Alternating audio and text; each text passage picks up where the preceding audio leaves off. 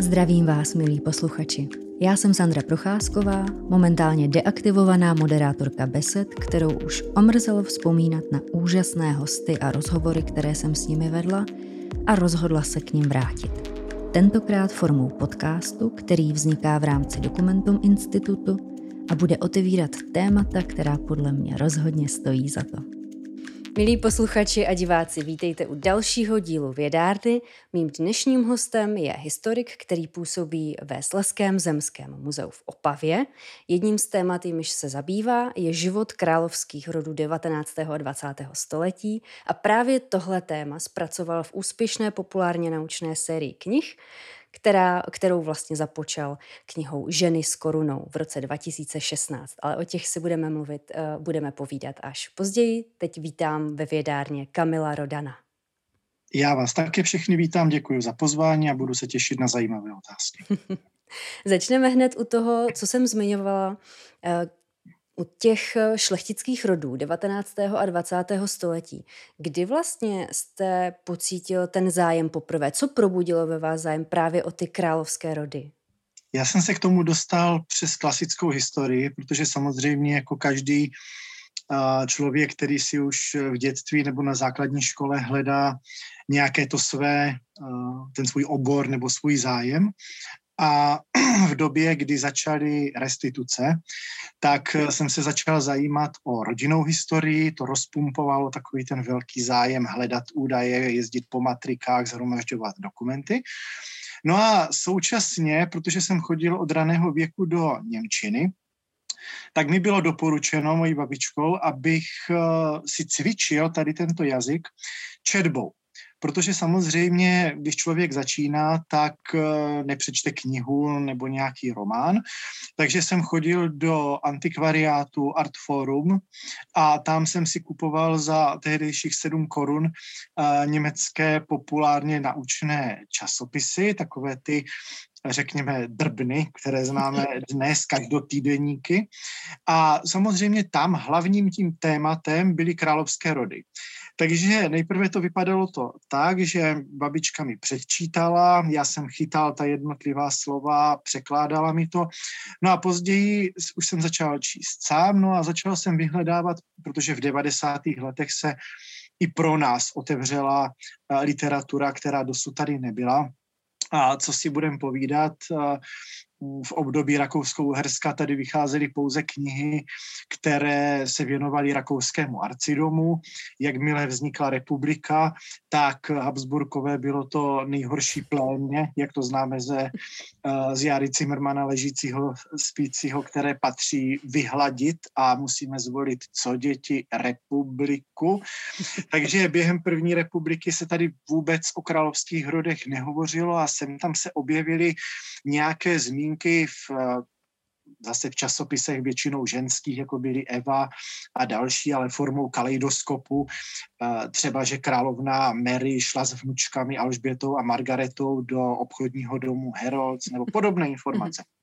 No, pak eh, přišla druhá světová válka, my jsme se samozřejmě ocitli s protektorátem na druhé vlády, takže tady se opět o královských rodech nemluvilo. Pak bylo to kratičké období tří let, kdy někteří doma ladili rádio a poslouchali na vlnách BBC svatbu dnešní královny Alžběty II. No a pak přišel blahý vítězný únor 1948 a na 40 let byl opět útrum. A v podstatě drobné informace člověk sehnal jenom třeba ve 100 plus jedničce, ale byly to informace, které se snažily víceméně dehonestovat ten královský režim jako takový, protože my jsme měli samozřejmě úplně jiné priority No a právě v těch 90. letech, kromě uh, těch německých časopisů, jsme se najednou ocitli uprostřed toho sporu uh, rozvodového řízení mezi princem Charlesem a Dianou a začaly se chrlit ty knihy uh, Andrew Morton, Diana, její pravdivý příběh, životopisy Charlesa za zdmi Buckinghamského paláce a další a další. A to já jsem doslova hltal. A samozřejmě velkou pomocí pro mě byl tehdy internet, který jsme začali objevovat, takže knihovny žádnou literaturu eh, starší neměli, takže jsem na internetu ve škole seděl po hodinách do večera nebo v knihovně a vyhledával jsem si ty informace. Eh, maloval jsem si rodokmeny a snažil jsem se dozvědět co nejvíce. No a časem se z toho koníčku, nebo řekněme nějaké záliby, stal profesionální zájem, začal jsem psát různé články, začal psát knihy, no a dneska už je z toho koníčka kůň. Pojď, pojďme teď k tomu, co mě samotnou napadlo, když, protože já patřím mezi ty, které taky velice zajímají ty královské rody, královská rodina, hlavně britská v dnešní době a v Evropě samozřejmě, tak mě zajímalo, čím to vlastně je, že mě to zajímá a že tolik lidí to taky zajímá. Právě ty šlechtické královské rody, čím to je? Je to určitá exkluzivita něčeho, co nemáme.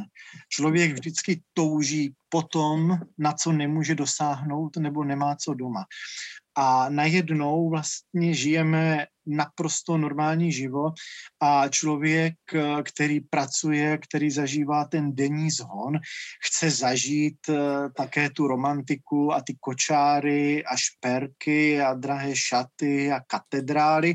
My, my samozřejmě víme, že v realitě je ten život úplně jiný, ale ta pohádka, která kterou si lidé kolem toho vysnili, ta samozřejmě trvá.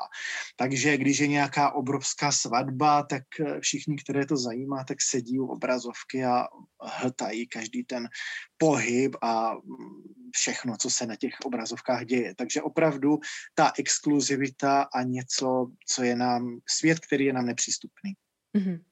To je právě hned moje další otázka, to jste mi nahrál, eh, jestli eh, to není paradoxní, že máme jednak ty romantizující představy, které jsou ještě z těch pohádek a prostě je to v nás úplně zaryto, ale zároveň už eh, díky internetu a médiím, která se už v 90. letech splašila, víme i, ty, i tu odvrácenou stranu, známe ji.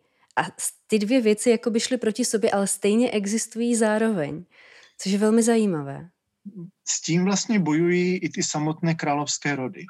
A v 60. letech totiž přišla vlna, kdy i mm, ti následníci a následnice najednou zatoužili vybrat si třeba partnera svobodně podle, podle vlastního uvážení a chtěli žít pokud možno trochu normální život. A najednou jim začala ta starší generace vysvětlovat, to, o čem jsem mluvil před chvílí. Čím více se budete přibližovat tomu běžnému člověku, tak pro něj přestanete být zajímavý. A jakmile ten člověk zjistí, že jsme normální lidé, které, kteří se neliší ničím jiným, no tak zvolí tu republiku, protože řeknou, že nebudou celý ten cirkus platit. Takže tam došlo k velkému, k velkému pnutí a samozřejmě ty rody se snažili to nějak vybalancovat. Když eh, například byla revoluce v Egyptě na konci 50. let a tehdejší jejich rozmařilý orientální panovník král Faruk odcházel do exilu, aby strávil zbytek života eh, na francouzské riviéře a ve Francii nebo v Monaku u kasí u stola, stolu s ruletou, tak eh, prorokoval a řekl, rok 2000 přežije pouze pět korunovaných hlav. Král křížový, kárový, srdcový, pikový a britská královna. My dnes víme samozřejmě, že uh, přežilo více monarchií, které mají ale víceméně symbolický charakter. Ale ta předpověď eh, si myslím, že je téměř aktuální v tom obsahovém slova smyslu. Mm-hmm. Když jsem eh, se ptala na vývoj té uh, romantizující tendence, tak teď jak se vyvíjí ta tendence nenávidět nebo antipatie vůči monarchii? V určitých letech to bylo hodně na vzestupu, třeba v té konkrétní Británii. Jak je to dneska? Je to taky v nějakém balancu s tou romantizací? Já se domnívám, že vždycky to závisí na konkrétní osobě toho panovníka. Na jeho charakteru, na jeho vzdělání, na způsobu, jakým se chová. A samozřejmě důležitou roli hraje také věk. Takže i když eh, královna Alžběta třeba nastoupila na trůn a měla 26 let, tak přichází kritika. Množství lidí kritizuje její pisklavý hlas. Když vystupuje v médiích, tak lidé mají pocit, že k ním hovoří nějaká matka představená nebo, nebo školačka z nějakého pódia. Uh, dokonce Beatles, když v 60. letech měli přijmout řád britského impéria, tak někteří z nich to odmítali a dělali si legraci z král. Ale samozřejmě, jak ta desetiletí naskakují, je to třeba i případ našeho Františka Josefa I., tak, který můžeme ho srovnat, když to budeme brát na ten republikánský náš model třeba i s Masarykem tak do Masaryka se také šilo přece v období Hilsneriády a sporu o českou otázku a tak dále. Ale najednou, když se stal prezidentem, tak to byl ten kmet na koni, který měl ten fous a podobal se Františku Josefovi. Ano. A to je ono. Čili královna Viktorie ve svých 80 letech, královna Alžběta v 90 letech. Najednou se z nich stávají ikony. Takže ta, ta mladší generace, nebo pokud jsou směřovány ty útoky, tak byly směřovány třeba na prince Charlesa, na mhm. jeho rozvod, nebo na dejme tomu Kamilu a tak dále. Dneska budou směřovány na Harryho a Meghan a tak dále. Čili ono je to tím odstupňováno, ale k té královně nebo k těm autoritám, třeba v Belgii král Bodoán, nikdo by si nedovolil proti ním vystoupit, protože to skutečně byli lidé, kteří se řídili ústavou, kteří si vybudovali vysoký morální kredit a třeba i ve Švédsku od roku 1932 tam vládla sociální demokracie. Král musel vládnout v podstatě po boku strany, která měla v programu zrušení monarchie je to absurdní, ale je to tak. A když eh, třeba Gustav VI. Adolf zemřel v roce, nebo když umíral v roce 1973 ve vysokém věku 90 let, když mu selhávaly ledviny, tak lidé chtěli darovat vlastní ledvinu, chtěli vlastně panovníka zachránit při životě a když zemřel, tak i republikánské noviny kládali hold tady tomu panovníkovi. Čili skutečně to závisí na konkrétní osobě. I současný švédský král uh, Karel XVI. Gustav v době, kdy dorůstal, tak uh, měl špatné známky ve škole. Zajímal se pouze o automobily a ženy. Dokonce se kvůli němu měnila i švédská ústava. Prodlužoval se věk dospělosti. Ta ústava omezovala pravomoci panovníka na minimum. Oni ho nechtěli. A když se oženil a po jeho eh, boku se objevila plebejka v podstatě Sylvia Sommerland, tak on se proměňoval, kultivoval po jejím boku a dneska je to rovněž autorita panovník, který v tomto roce oslavil 75 let. Takže skutečně to musí vybalancovat ten konkrétní člověk. Mm-hmm. Teď se nabízí otázka, jestli s odchodem Alžběty, který eh, aktuálně je 95 let, přeju jí samozřejmě co nejdelší život, ale všichni víme, že se blíží ten okamžik, kdy bude nový král, tak eh, jestli se nezmění právě i recepce té monarchie, jestli najednou se nezlomí právě ta úcta k monarchii jako takové, protože královna je v podstatě institucí, když to tak vezmu. Eh, já se domnívám, že v Británii a Británie je úplně zvláštním způsobem, nebo zvláštním, zvláštním organizací. Tam totiž ten panovní, Britové jsou tradicionalisté, oni dokonce nemají ani ústavu v psaném slova smyslu a jejich společnost je založena na společnosti zvykovém, zvykovém právu. A řekněme, ještě před pár lety hlavně v těch 90. letech, kdy probíhal ten rozvod mezi Charlesem a mezi Dianou a ty nechutné spory eh, v tisku a v médiích, tak eh, obraz prince Charlesa byl velice špatný. Ale mm, po smrti Diany on prokázal nebo dokázal obhájit ty priority, které má a je jedno, jestli to je ekologie, nebo to je zájem o architektonickou podobu Londýna, nebo jiné oblasti. V každém případě dneska to je člověk, který má vysoký, vysokou hodnotu, vysoký morální kredit a řekněme, mohou nastat, vždycky nastanou, když nastoupí nový panovník nějaké změny. On sám je třeba avizuje. Eh, avizuje je dnes i princ William.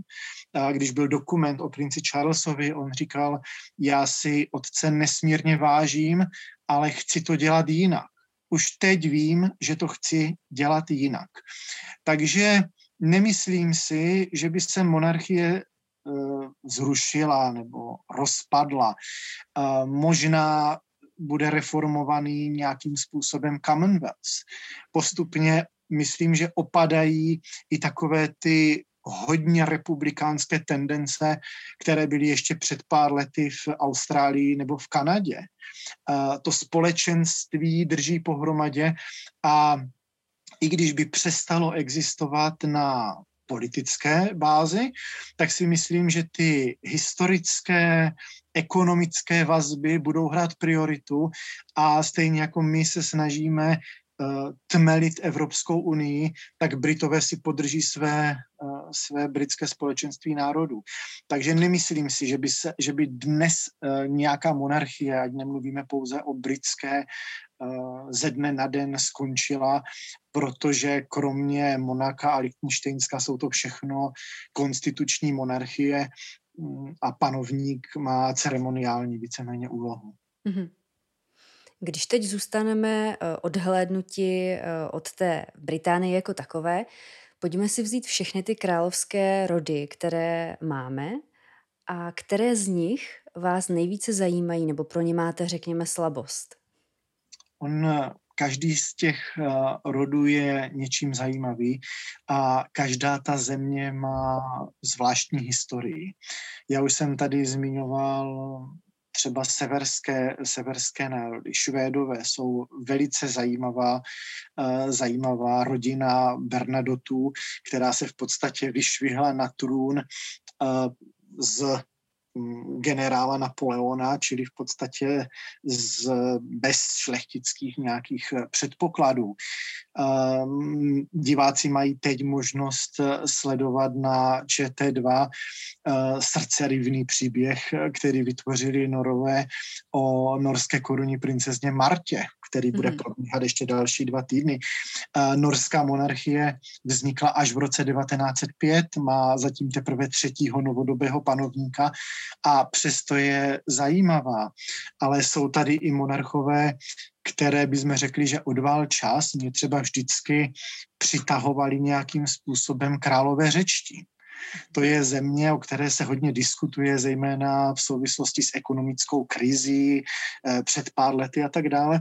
Ale když si projdeme novodobé dějiny Řecka, které začínají rovněž, eh, co se týká monarchie na počátku 19. století, tak to je to jsou takové turbulence a neustále svrhávání panovníka a jmenování panovníka, že to není nic nového.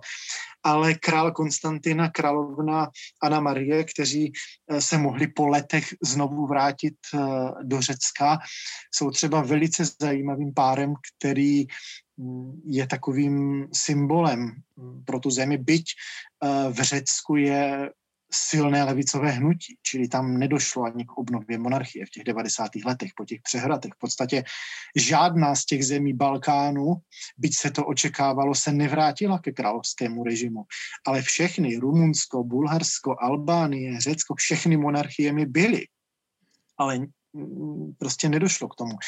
A zajímavý, co se třeba skandálu nejvíce týče, jsou třeba Italové, rod Savojských, o ním se neustále diskutuje. Myslím si, že i e, španělský, španělský rod Bourbonů nebo e, belgický královský rod e, Sasko-Kobursko-Gotajský někdo hledá třeba i potomky Romanovců, protože jejich bohatství, které stále leží na těch bankovních kontech a stále se určuje, kdo vlastně je hlavou toho rodu a přou se mezi sebou, nebo proslavená sbírka Fabergeho vajíček, šperku, které eh, třeba kupovala i britská královna Mary a které nosí dnes britská královna eh, Alžběta. Je toho, je toho strašně hodně, čím se člověk může zabývat a jak říkám, každý ten rod, každý ten člověk má něco do sebe. Mm-hmm. A kdybyste měl možnost eh, zjistit jednu věc, libovolné tajemství nebo informaci o krá- nějaké královské rodině, tak co by vás zajímalo? Mě by strašně zajímalo, ono je to v podstatě intimního charakteru, osoba, která pronikla před pár lety, kdy se hodně diskutovalo o tom, jestli druhý norský panovník je skutečně z manželského lože. A vyšla kniha o tom, že král Olaf V., který se původně jmenoval Alexander a když rodina nastoupila na trůn, tak si změnila jména tak eh, jeden z historiků přišel s informací, že eh, královna Mód jej neměla se svým manželem, jelikož nemohl mít eh, údajně král Håkon sedmý děti. Takže to je třeba informace, která by mě zajímala a která bez sporu jako hýbe těmi zákulisními uh, tahy a nebo stále jsem se nesmířil s tím a pořád, když jsem i dopisoval si s Otou Habsburským, uh, pořád nedokážu překousnout, že je císař Karel, uh, náš rakouský poslední císař, pohřbený na Madejře. Myslím si, že Mm, by bylo záhodno, aby byl převezený do kapucínské hrobky a byl uložen ke svým předkům, ale když jsem se o tom bavil nebo korespondoval s Otto Habsburským, tak on říkal, nejdříve to nešlo z politických důvodů a dneska už to nechci měnit a nějak to myslím zakódoval i ve své závěti. Samozřejmě, že pro eh, Madeiru je to obrovská turistická atrakce, která tam vábí všechny monarchisty a ostatní, kdy eh, se chtějí podívat do toho malého eh, kostelíka na kapli, kde leží poslední rakouský císař. Ale takových eh, sporných věcí nebo zvláštností je celá řada. Mě by třeba, kdybych si mohl vybrat nebo přát, domní, myslím si, že bych třeba, kdybych mohl mávnout, eh, mohl mávnout čarovnou hůlkou, eh, aby se znovu objevily deníky královny Viktorie. Královna Viktorie psala své deníky od 18 let a byla v nich velice otevřená. Eh, psala tam informace o členech rodiny, o ministrech, cestách a tak dále. No a když zemřela, tak eh, její dcera, princezna Beatrice, nejmladší, která eh, kterou královna určila k tomu, že musí zůstat její osobní tajemnicí a celý život se jí věnovat, tak eh, se rozhodla, že ty deníky vydá. No a začala, začala v nich listovat a protože vyrostla skutečně ve viktoriánské, puritánské Anglii, říká se, že ten výraz neodpovídá úplně na Tyrely královny, královny Viktorie, že eh, ona nebyla taková úplně. A když její dcera procházela ty denníky, tak zjistila, že ta matka je příliš otevřená a že by ty informace neměly výjít na světlo boží a že nejsou hodny té velké britské královny a indické císařovny. Takže ty deníky kompletně přepsala vycenzurovala ty informace, které se jí nelíbily a deníky spálila. A zůstal jeden jediný na ukázku, aby bylo vidět, jak královna psala, jak si třeba ty deníky vedla a tak dále. No ale všechny ostatní vyletěli krbem. Takže myslím si, že třeba mm, to by byla jedna věc, která by určitě historiky zajímala, a bylo, našli by mnoho informací. Nebo kdyby třeba uh, královna Alžběta nebo kterýkoliv jiný panovník napsal paměti, které by byly uh, veřejné, veřejnosti přístupné a tak dále. To jsou věci, které by mě třeba zajímaly. Mm-hmm. Co zajímá vlastně lidi i v Česku, tady ohledně královských rodů, tak nejvíce samozřejmě zájmu je věnováno britské královské rodině, píše se o ní o nás, u nás hodně. E, poslední, posledním terčem, jak už jste zmínil, e, jsou hlavně Harry a jeho nová, nová manželka Meghan. Jaká jste měl očekávání, když se ti dva zasnoubili a když bylo tedy jasné, že Meghan rozšíří královskou rodinu zrovna v Británii? Jak říkáte, od zasnoubení, ale zejména se domnívám, že od svatby bylo jasno.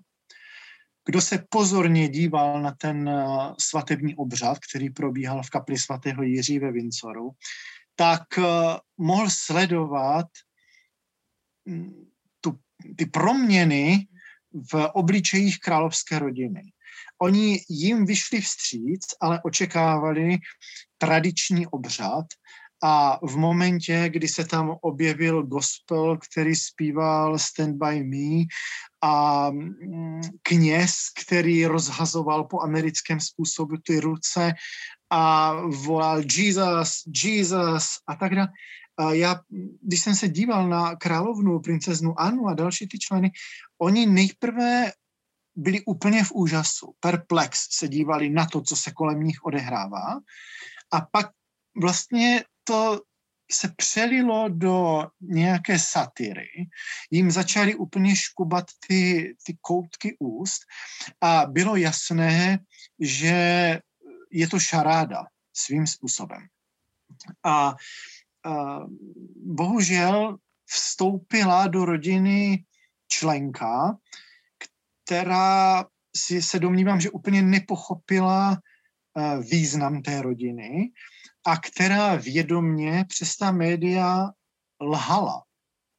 Protože padaly informace například eh, od ní, že o královské rodině nic nevěděla, nikdo jí nic neřekl, ona to nikdy nesledovala, byla američanka, v, Američan, v Americe, ve Spojených státech není královská rodina prioritou. Na druhou stranu potom vycházely informace, že měla doma videokazetu ze svatby princezny Diany, že její přítelkyní ještě před Harrym byla jeho sestřenice uh, Evženie, dcera vévody z Yorku. Uh, připadá mi naprosto neuvěřitelné, aby dva lidé spolu začali chodit a nebavili se o tom, jakou mají rodinu, jak, v, jak, v jakém prostředí žijí. Nebo když se, když se očekává, že vstoupím do první rodiny světa, uh, že se nebudu ptát, a jak to u vás chodí, nebo uh, co vlastně budu dělat, nebo takhle.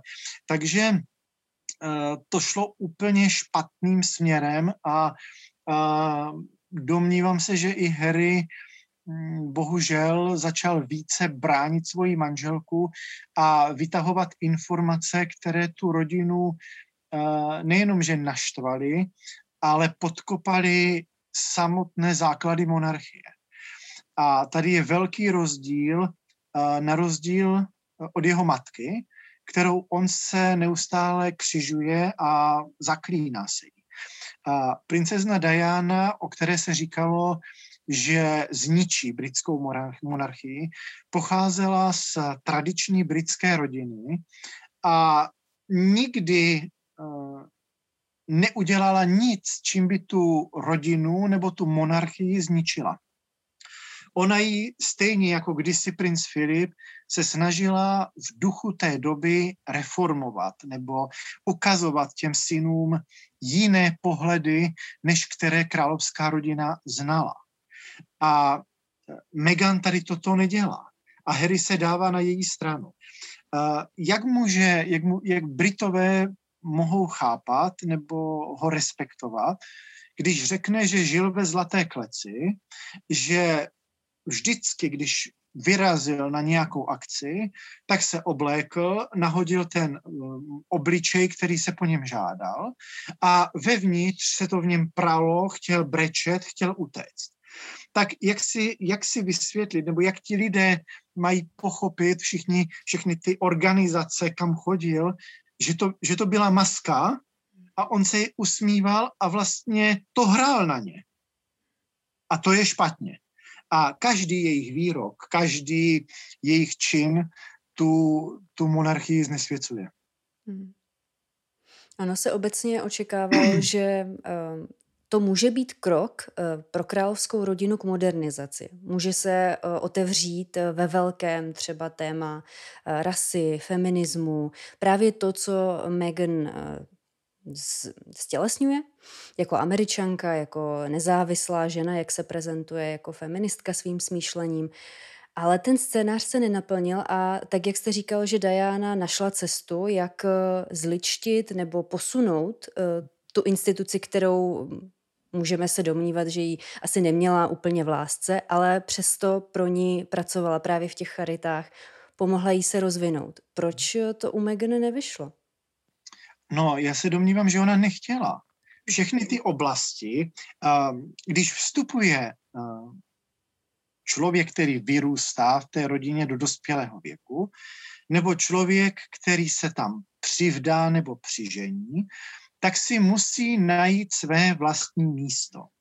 A král Jiří VI. hovořil o královské rodině jako o firmě, která měla ve své době jenom čtyři členy, která se postupně rozrůstala a každý ze členů královské rodiny se něčím zabývá.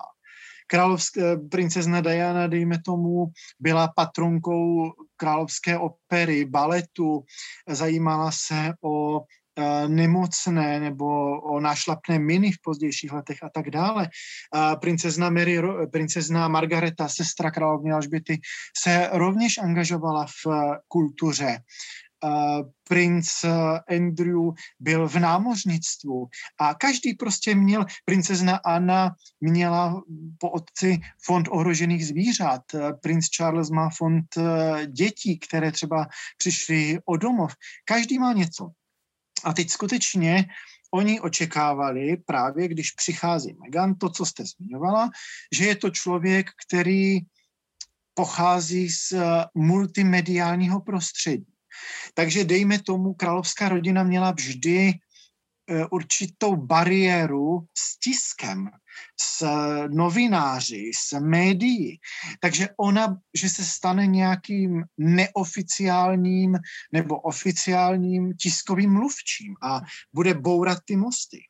Je to žena, která se profiluje jako feministka. Takže eh, se může i tímto směrem nějak eh, královská rodina změnit.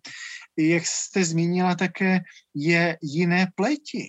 Tady je, tady je obrovská šance, protože britské společenství národů má množství Aziatů, Afričanů, Australanů, kde je původní obyvatelstvo aboriginců, v Americe žije množství přistěhovalců a tak dále, v Kanadě.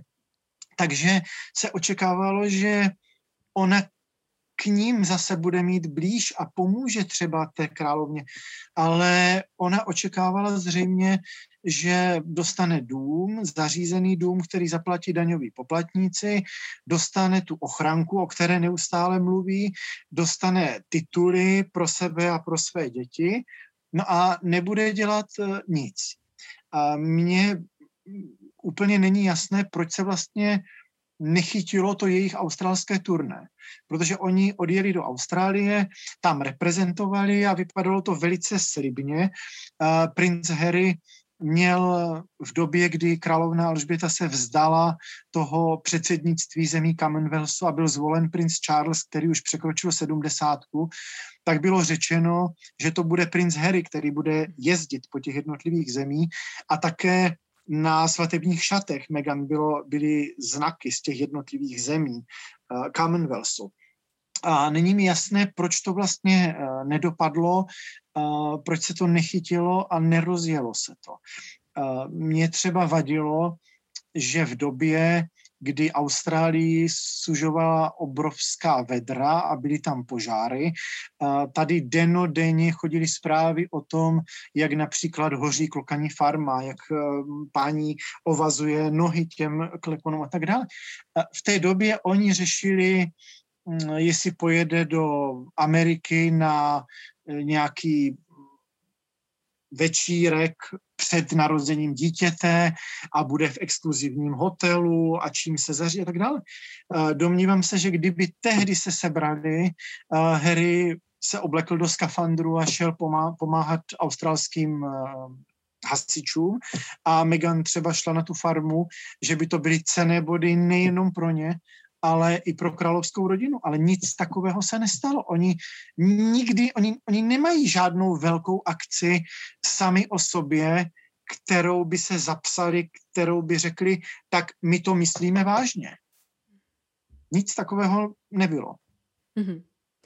Oni hodně zmiňují tisk, který uh, mají pocit, že nejednal vůči nim uh, úplně uh, fair a že vznikl takový ten černobílý, doslova černobílý narrativ uh, mezi Meghan a Kate, že cokoliv Kate udělala, tak je správné a když to též udělá Meghan, najednou je to špatné, že to bylo prostě spiknutí, velmi agresivní přístup a uh, Harry zmiňoval, že se bál, aby se neopakovala historie. Eh, myslel tím samozřejmě svou matku a tisk, eh, kde se ten vztah potom taky vymknul docela, docela kontrole. Máte vy pocit, že to bylo zvládnuté, tady ta komunikace s tiskem, protože královská rodina pravděpodobně dělala to, co dělala vždycky. Držela si své soukromí, odstup, s tím, že zažívali to všichni, většina z nich prostě někdy měla období, kdy ten tisk do nich šil a to bylo jejich stanovisko, za které teď od Harryho a Meghan eh, dostávají v podstatě kritiku, že se jich nezastali, hmm. že je neochránili. Tam je jeden velký problém, že oni dělají stejnou chybu, jako dělala Diana.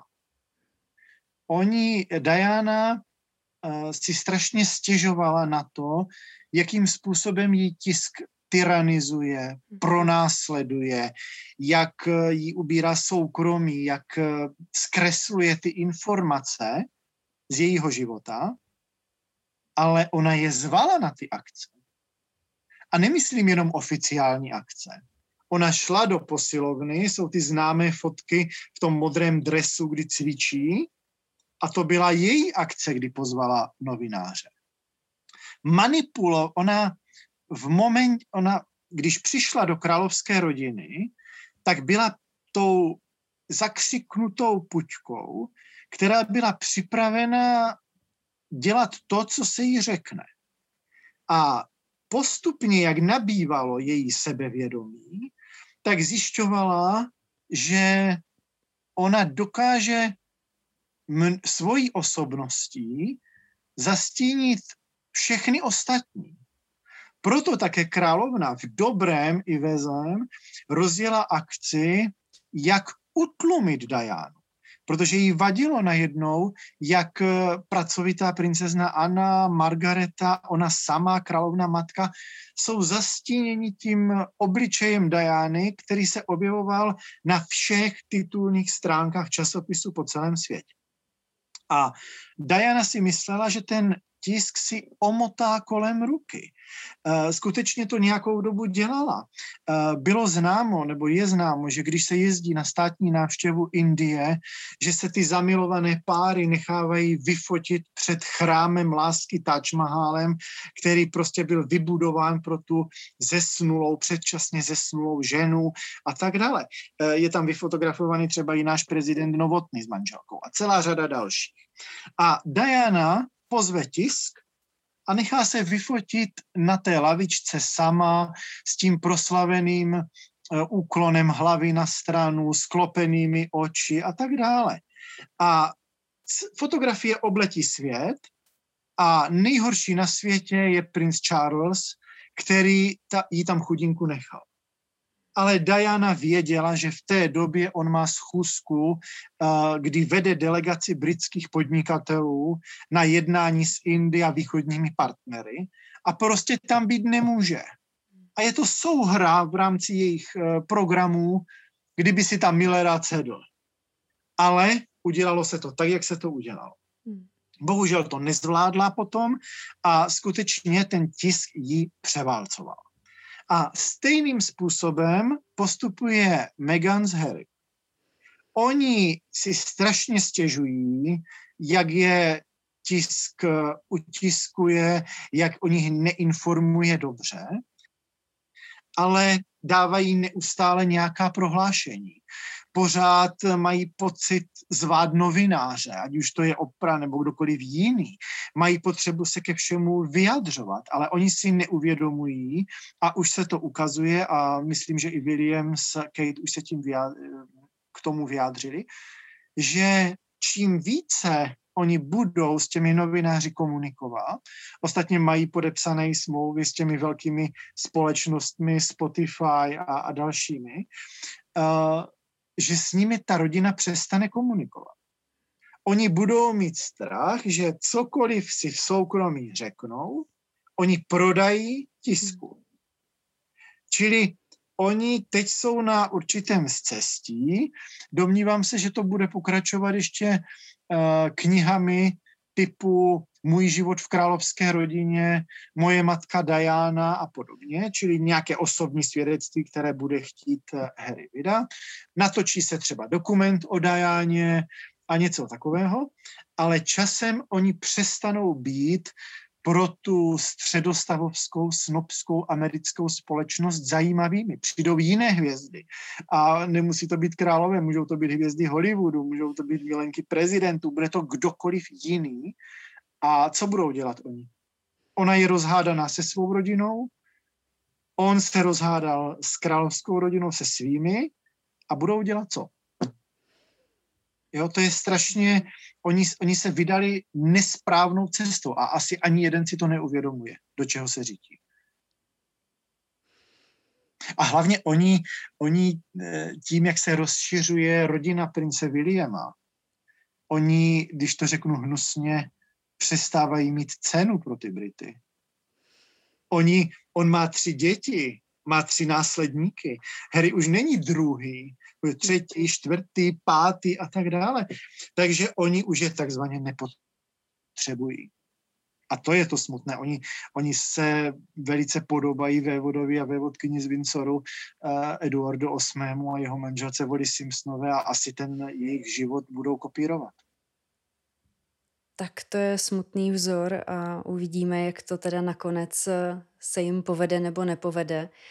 Eh, ještě abych uzavřela nějak tu kapitolu s tiskem, kterou jsme otevřeli eh, přirozeně, tak myslíte si, že je na čase revidovat nějak tu nevyslovenou a nesepsanou smlouvu mezi královskou rodinou a tiskem s tím, že tam pravděpodobně panuje taková nějaká nepsaná dohoda, že královská rodina občas něco pustí? S tím, že dostanou na oplátku od některých médií uh, jistý respekt nebo uh, to, co kdysi bylo bráno jako, uh, jako samozřejmé, že se o královské rodině nebere, nepíše špatně, tak v menší míře nějaké procento toho údajně ještě platí. Nemyslíte, že by se to mělo nějak zrevidovat podle vývoje situace? Já, já si myslím, že to zůstane stejné. Oni, um, královská rodina má své konzervativní noviny, jak jste říkala, kteří nějak uh, tu královskou rodinu berou, ctí a informují.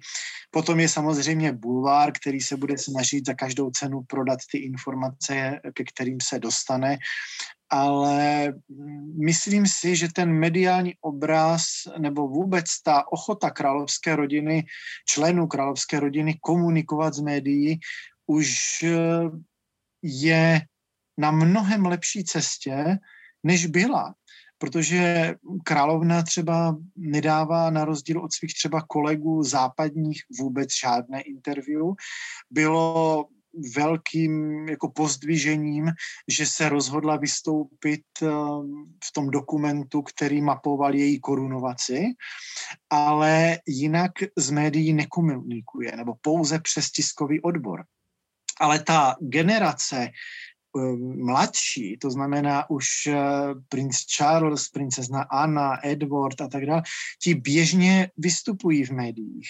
Když mají, dejme tomu, kulaté výročí, tak eh, mluví o svém dětství, mluví o tom, jak dospívali a tak dále. Samozřejmě eh, nemluví v tom bulvárním slova smyslu nebo nezveřejňují ty informace, které nejsou určeny eh, běžným lidem, ale myslím si, že ten posun třeba i o těch 60. 70. let je obrovský, že jsou mnohem otevřenější rodina, rodina prince Williama rovněž eh, byly třeba včera zrovna vidět snímky, jak eh, v družném hovoru eh, byli s Martinou Navrátilovou na Wimbledonu a tak dále, což by před těmi x lety nebylo možné, seděli by někde v královské loži, uh, hlídaní vůbec uh, by se neobjevovali na veřejné ploše a tak dále.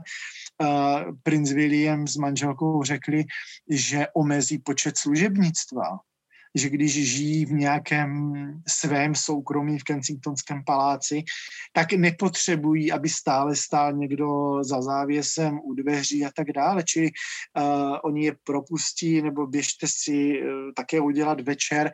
Uh, my si ten čaj umíme taky udělat uh, nebo zapnout televizi a tak dále. Takže uh, si myslím, že se hodně, hodně změnilo, ale ta komunikace s tiskem v tom oficiálním asi zůstane stejná. Mm-hmm.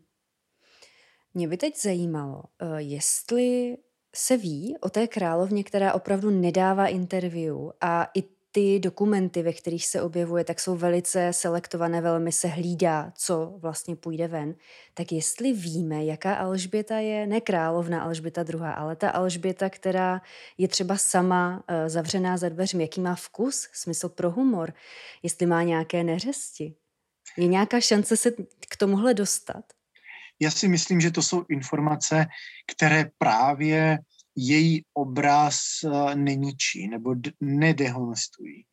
Takže i její dvorní dámy, které jsou jejími přítelkyněmi nebo členové rodiny, pouštějí takzvané ty milé informace ze života královny, které rozhodně škodit eh, nebudou.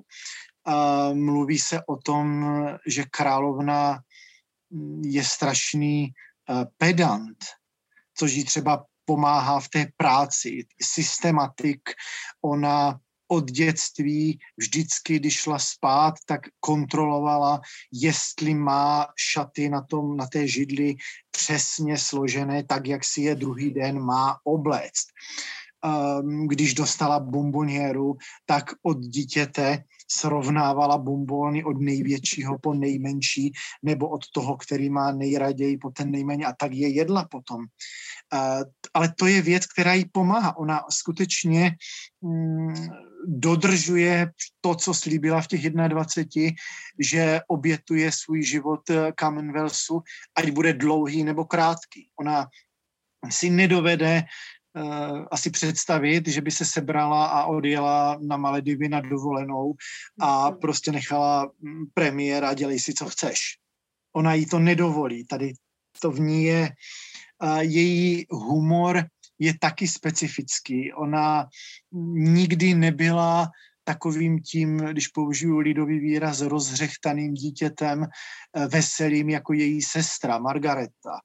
Ona bylo to vidět třeba i na tom dokumentu ke korunovaci, když eh, přijela z Westminsterského opatství do Buckinghamského paláce a vstupovala zadním vchodem z toho nádvoří po schodišti, tak se objevili děti, princ eh, Charles a princezna Anna a eh, drželi se té vlečky a schovali se pod tu vlečku.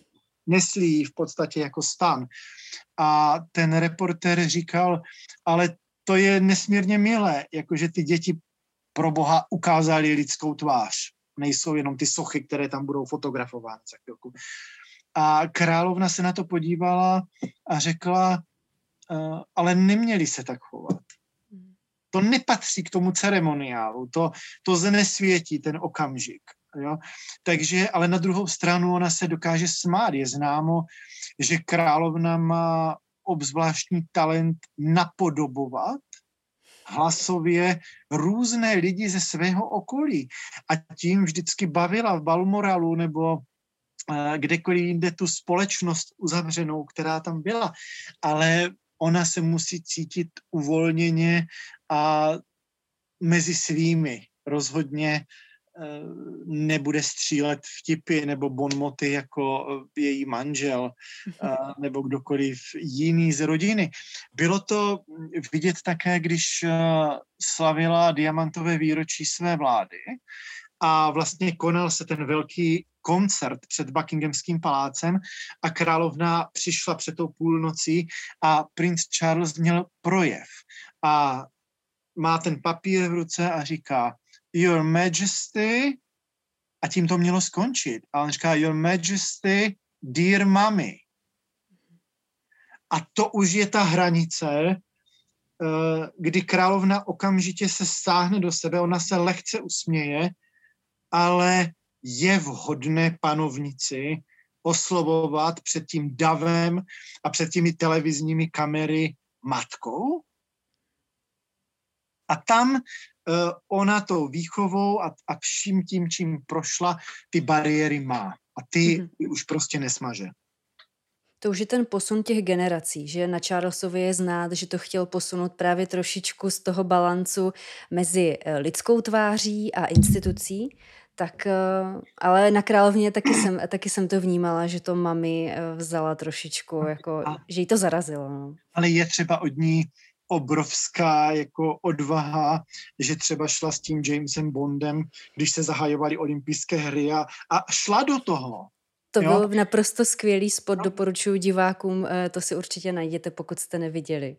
Ale, ale když tam stojí Paul McCartney a Kylie Minogue a já nevím, kdo všechno na tom pódiu a hraje se nějaký song, který je slavný a všichni začnou tleskat, tak ona nebude z těch, kteří budou tleskat s nimi do rytmu. Hmm. Pojďme teď k tomu, co podle vás je úplně nejnáročnější na tom žít v královském rodu, potažmo ještě na pozici třeba následníka, což je asi ta nejnáročnější pozice. V čem je to nejtěžší pro člověka, pro smrtelníka? Nejtěžší je absolutní ztráta soukromí. Ten člověk v tom může vyrůstat od dítěte. Uh, ti služebníci kolem vás se mohou stát neviditelnými, ale je pro nás nepředstavitelné, že všude jsou. Jsou tam různé um, snímače, které chrání královskou rodinu před různými uh, neblahými vlivy a tak dále. A vy vlastně popřete sama sebe, když si řeknete, já nevím, uh, obleču se do tepláku. Hmm. A teď, co když někdo mě cvakne? Nebo to z té kamery někdo sejme a prodá? Můžu si sednout k televizi a dát nohy na stůl? nebo mm, sedím doma, zapálím si cigaretu, nebo řeknu zprosté slovo. E, princezně Aně se stalo, že třeba hodila nějaké věci, e, koncepty dopisu nebo něčeho do koše a ti lidi prohrabávali koše a prodali to bulvárním novinám. Čili e, vy máte strach, když to řeknu lidově, jít na záchod a upšouknout si, Hmm. Jestli se to nedozví náhodou v Austrálii nebo někde jinde. Takže ta, ta absolutní ztráta soukromí, já bych to přirovnal k nějakému Matrixu. Tomu, to musí být šílené. Ty povinnosti jsou samozřejmě náročné. Uh, setkávat se s těmi lidmi. Uh, pozdější britský král Edward VII, když byl korunním princem a jel na obrovské turné po, po Číně, Japonsku, Austrálii, se setkal během týdne asi, já nevím, s tři tisíce lidmi.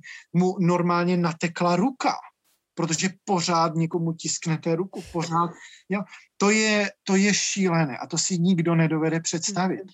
Ale to soukromí, jste, jste v letadle, eh, já nevím kde, pořád někdo je kolem vás. A, a vy nevíte, kdo co zneužije. Mm-hmm. Už jsme několikrát uh, při našem povídání zmínili prince Filipa, který uh, letos, letos zemřel.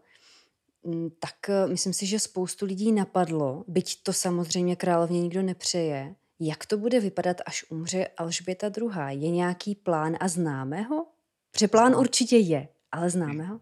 Je, známe do detailu a známe ho v podstatě několik desetiletí. Uh-huh. A jakmile král, člen královské rodiny a zejména člen toho královského páru dosáhne určitého věku, kdy já tomu možná netaktně říkám, je takzvaně načatý, tak eh, se začínají sumarizovat plány, jak vlastně to poslední rozloučení proběhne.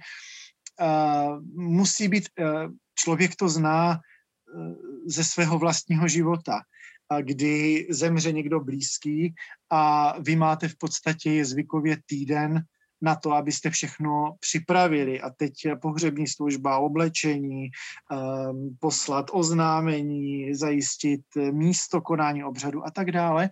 A zajišťujete ten obřad třeba pro 30 lidí. Ale tady jde o stovky a někdy tisíce. Jsou to členové rodiny, zahraniční delegace, členové organizace, organizací, eh, vojska, je to jsou prostě množství a množství lidí. A teď eh, zvolit trasu, eh, zvolit všechny ty, ty věci, které k tomu patří, když přeli, letový plán, přilétají letouny z jednotlivých zemí a to musí šlapat jedno letadlo za druhým. Samozřejmě tam funguje etiketa, čili přijede-li král, vítá nový král, zastupuje-li zemi korunní princ, vítá korunní princ, přijede-li bratranec krále, tak je to bratranec královny a tak dále. Čili to, ti lidé musí být nachystaní. Uh, všechno, všechno musí šlapat. Uh, proto se konají třeba i zkoušky. Uh, je běžné, že se to um, takto koná.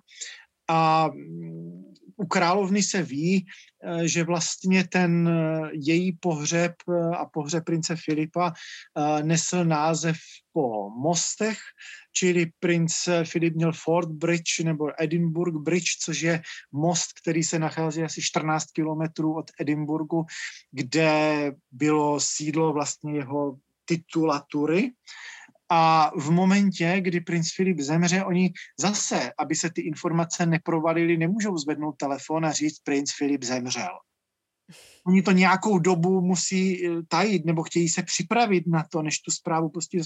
Tak se řekne, uh, Fort Bridge uh, se zhroutil. Mm-hmm.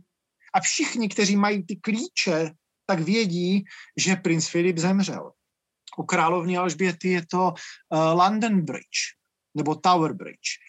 Uh, ví se, že za několik, na několik dnů bude zastavená londýnská burza. Je vyčísleno, kolik asi bude ztráta, protože se nemůže, když zemře panovník, obchodovat uh, na burze. Samozřejmě se ví, že se budou vysílat non-stop pořady z královnina života uh, už dávno jsou napsané nekrology. Nelze napsat přes noc uh, nekrolog tak významné ženy, ale to je běžné. Je to, je to pro nás morbidní.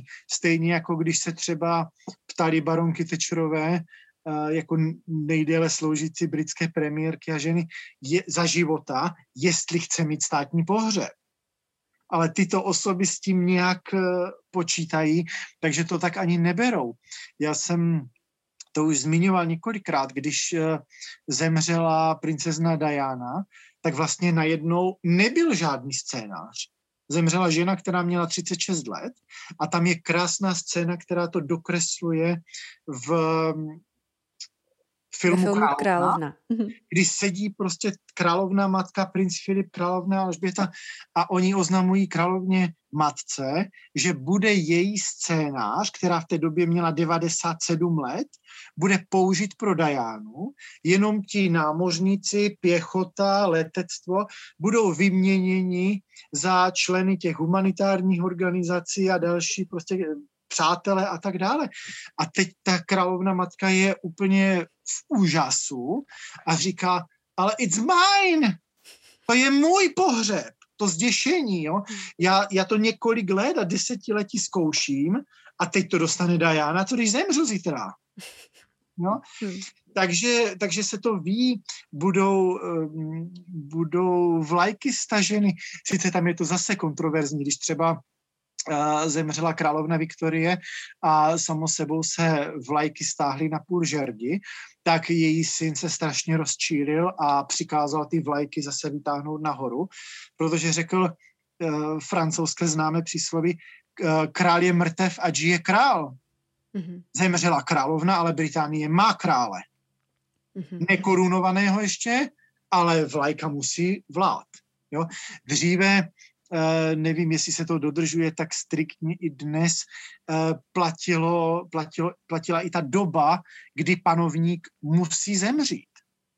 on si nemohl dovolit zemřít před půlnocí, nebo respektive po půlnoci, protože do půlnoci se zavírají ranní deníky a nemůže být královo úmrtí oznámeno večerníky. Takže když eh, v těžkém stavu už byl král Jiří V. a vědělo se, že zemře, tak královna Mary souhlasila s tím, že mu byl namíchaný koktejl smrti z kokainu a morfínu, který mu byl vpraven do žil tak, aby zemřel 23.55. On tak zemřel, nekrology byly připravené, okamžitě se poslali tisku a všechno bylo podle etikety tak, jak mělo být. Jo? Takže ta pravidla e, jsou strašně precizovaná a neúprosná a skutečně Británie ví, co se bude dít. Mm-hmm.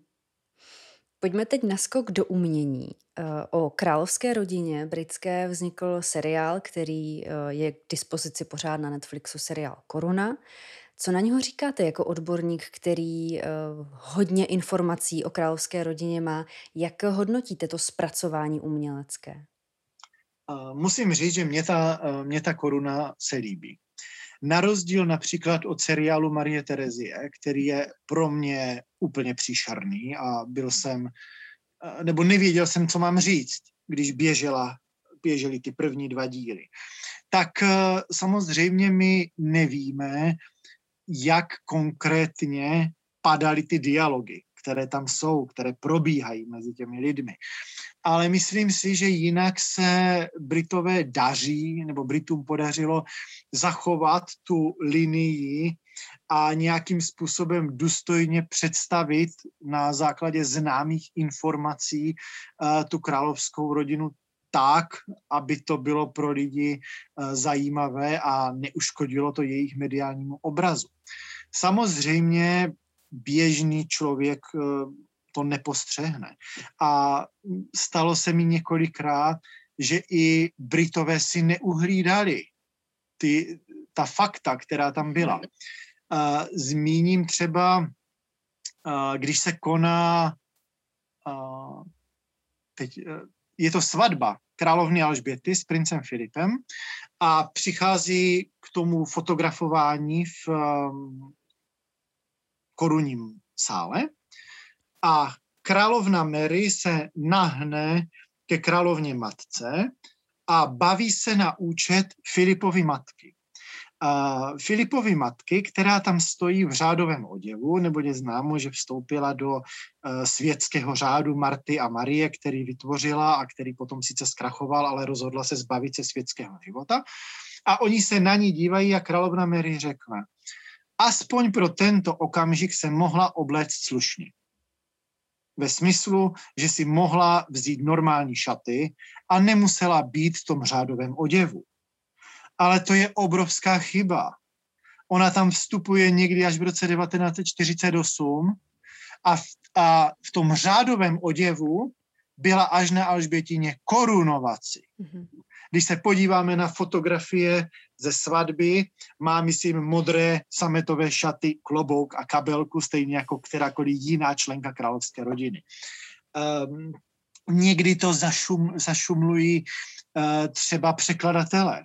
Teď eh, možná zase detail. Eh, v sobot, jak běží ten eh, seriál o norské koruní princezně Martě, objeví se jachta Devonshire, která odváží panovníka Norska s jeho, s jeho synem do Británie.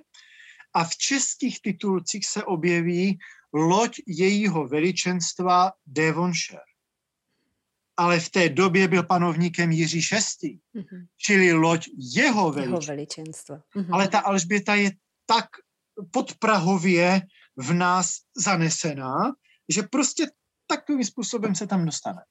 Jo? Ale jinak ta koruna uh, si myslím, že je, že je nesmírně zajímavá a že si zaslouží tu pozornost, kterou má. Je mhm. otázka, jak to bude postupovat v těch 80. Eh, letech a směrem k současnosti, jak se to podaří těm tvůrcům vybalancovat, ale myslím si, že budou prostě postupovat z těch, nebo psát ten scénář, informací, které jsou víceméně ověřené. Mm-hmm. Když ještě k tomu přidáme jeden seriál, který není podle skutečné události, je to Panství Downton, které v podstatě taky funguje jako cesta do toho exkluzivního světa, o kterém jsme si na začátku povídali, že nás prostě láká. Ale je to teda fikční seriál. Eh, je podle vás něco, co přinesl? Jaký přínos vidíte právě u tohoto seriálu? Eh, tím, že on si neklade Eh, žádnou úlohu mapovat eh, britskou historii, tak si myslím, že podobně jako kdysi Forsythi eh, splňuje takovou tu oddechovou, oddechovou linii a neuškodí a prostě člověk se, člověk se u, něho, u něho pobaví. Myslím si, že to je pohled do života britské aristokracie tak, jak by měl být, že tam není žádný jako velké ambice popisu britské, mm-hmm. popisu britské historie. Uh, existuje dlouhá řada knih, teď kdybyste mě zabila, tak já si nespomenu. Uh, Dynastie Morlandu. To bych doporučil všem uh, zájemcům o královské rody a britskou historii obzvlášť. Píše tady tuto ságu britská autorka. Ta sága začíná někdy myslím, že v polovině 14. století. E, ta autorka pořád ještě píše, dneska je venku, mám pocit, že 36 nebo 37 svazků, které ale když vezmete do ruky, tak začnete číst a čtete non-stop. Tam pro mě myslím, že Martyrium byl asi 15. svazek, kde jsou napoleonské války a kde se popisuje na každé straně, jak se hnul nějaký pluk zprava doleva. Ale jinak je to tak výborně napsané a ta autorka se to snaží Eh, se snaží osudy té rodiny vždycky namontovat na ty hlavní události té doby. Takže když se rozjíždí ohrazování a dělají, eh, pěstují, chovají se ovce, tak ta rodina začíná kolem hradu budovat ty pastviny a tak dále. Když eh, se jedná o Titanic, tak už je to renomovaná rodina, která má textilky a dostane zakázky, aby udělala tapety a čalounění pro Titanic a samozřejmě někdo z té rodiny dostane uh, volné biletky na plavbu Titanikem. Jsou tam, je tam jedna žena, která se chce stát lékařkou, chirurgem, takže bojuje zase jakoby za to ženské emancipační hnutí. Tak je to strašně zajímavá sága a opravdu kdo se k tomu nedostal, vezměte si a přečtěte to jedním dechem. Už mám poznámku. Seženu si. Zní to úžasně. Když jste přirozeně přišel ke knihám, tak eh, pojďme k vašim knihám. Už jsem zmiňovala eh, tu úspěš, úspěšnou popularizační sérii o dámách z královských rodů, nebo eh, buď následnic, panovnic, nebo velmi blízko těch, těch nejtěžších míst panovnických. Proč právě ženy? Ten celý, ten celý projekt vznikl v době, kdy mě neskutečně lezla na nervy rakouská císařovna Sisi. Ona totiž ne svojí osobností, ale tím, jak je předkládána veřejnosti. Neustále filmy a milenci císařovny Sisi, manžel císařovny Sisi, muži v jejím okolí, diety, eh, dcery, všechno se točí jenom kolem ní. A já jsem si řekl, že v Evropě, díky tomu, co už jsem měl nastudováno, existuje množství žen, které se pohybují přímo v blízkosti královských trůnů nebo na ně dosedly, které u nás nikdo nezná. Tím, že skutečně se po první světové válce rozpadlo Rakousko-Uhersko, zmizelo z politické mapy Německo a Rusko ve smyslu těch eh, císařských rodin, tak tu úlohu převzala Británie a Británie se stala první rodinou a kolem té se to všechno točí. Ale je tady deset monarchií, řada z nich eh, zanikla už eh, v průběhu věku, ale ty osudy těch žen jsou natolik zajímavé a u nás neznáme, protože u nás vychází povětšinou literatura právě o britské královské rodině, ale neznám knihu, který, nějaký životopis švédské královny, norské královny, belgické královny to není u nás eh, priorita a možná si říkají i nakladatelé, že by, nebyl ani, že by nebyla ta kupní síla pro tady tento druh literatury. Nemyslím si to, ale lidé si uh, oblíbili uh, právě styl těch knížek, že jsou to kapitoly, které jsou některé delší, některé kratší, ale nemusí se zabývat celým životopisem a v podstatě si v kostce přečtou na pár stranách ten zajímavý příběh, eh, který, který je třeba zaujme. A proč ženy? No protože mm, o vojevůdcích, králích a tady těchto osobnostech toho bylo napsáno mnohem více, než o těch eh, ženách, které stály za tím Takže proto, proto ženy. No, feministka ve mně jásá a já teda jsem měla tu čest číst první dva uh, svazky uh, s tím, že se ke mně dostali náhodou a byla jsem právě nadšená tím, jak nenásilnou formou se člověk dozví a v jedné knížce opravdu řadu těch portrétů a životních příběhů a uh, samozřejmě tam e, člověk má své oblíbence, teda aspoň uh, my čtenáři. Vy jako autor máte tam nějaké své oblíbenkyně, jejichž život vás extrémně se dotkl? Mně, mě ty životy jako takové, dalo by se říct, zajímají všechny. Já vždycky používám to rčení, které říkala Halina Pavlovská, když začínala vydávat časopis Story, když říkala, každý život je story. A ono to je pravda, ať je to král nebo je to běžný člověk, jenom eh, o těch běžných se toho tolik neví, nebo si musíte napsat rodinnou historii. Ale uh, já byť mám své oblíbence, tak jsem do jisté míry vázaný strukturou té knihy. Mhm. protože chci, aby ta paleta byla co nejširší, takže se snažím vždycky obsáhnout celé 19. 20. století, čili podle data narození, aby tam byly promíchané promíchaná jednotlivá desetiletí, ať to potom nevypadá, že, že je deset eh, nebo pět těch příběhů z poloviny 19. století a pak eh, je velká mezera. Čili tím jsem limitovaný. No a pak samozřejmě chci aby v žádném nebyla země obsažena dvakrát, takže musím vybírat ty ženy, aby byly ještě zajímavé a ještě z té země konkrétní. No a tak, jak ty svazky přibývají, tak zase nechci, aby eh, šli i v těch svazcích po sobě. Aby třeba v každém svazku byla Británie a tak dále. Čili čím jsem limitovaný.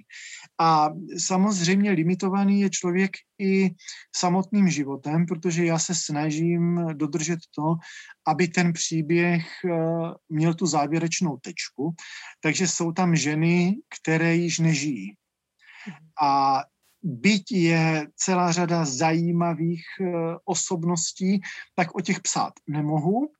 A potom jsem také limitovaný literaturou, která vychází v těch konkrétních zemích, čili byť uh, bych strašně rád eh, chtěl napsat a asi napíšu životní příběh belgické královny Fabioli, která zemřela nedávno, v podstatě v roce 2014 a který je uchvatný, ale tím, že neexistuje monografie její, tak eh, se ty info, a ona sama se svým manželem byli lidé, kteří nepouštěli ty informace jak na běžícím pásu a byli to hluboce věřící lidé, takže se hledají v podstatě strašně těžko, ale věřím, že se to povede a že snad ten příběh eh, bude jednou zveřejněn.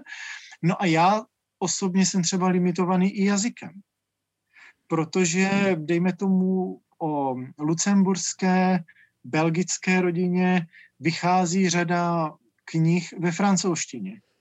Já francouzštinou nevládnu a nemohu si objednávat překlady eh, knih zahraničních.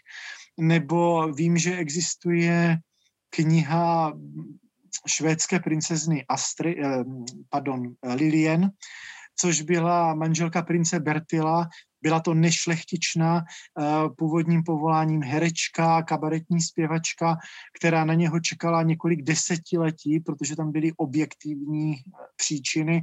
A dokonce už si dělala legraci v okamžiku, kdy jim řekli, že se mohou vzít, tak říkala, už jsem se obávala, že se budeme brát na kolečkovém křesle, ale existují její paměti, ale ve švédštině a byť mohou být zajímavé a určitě tam bude množství zajímavých nedostupné.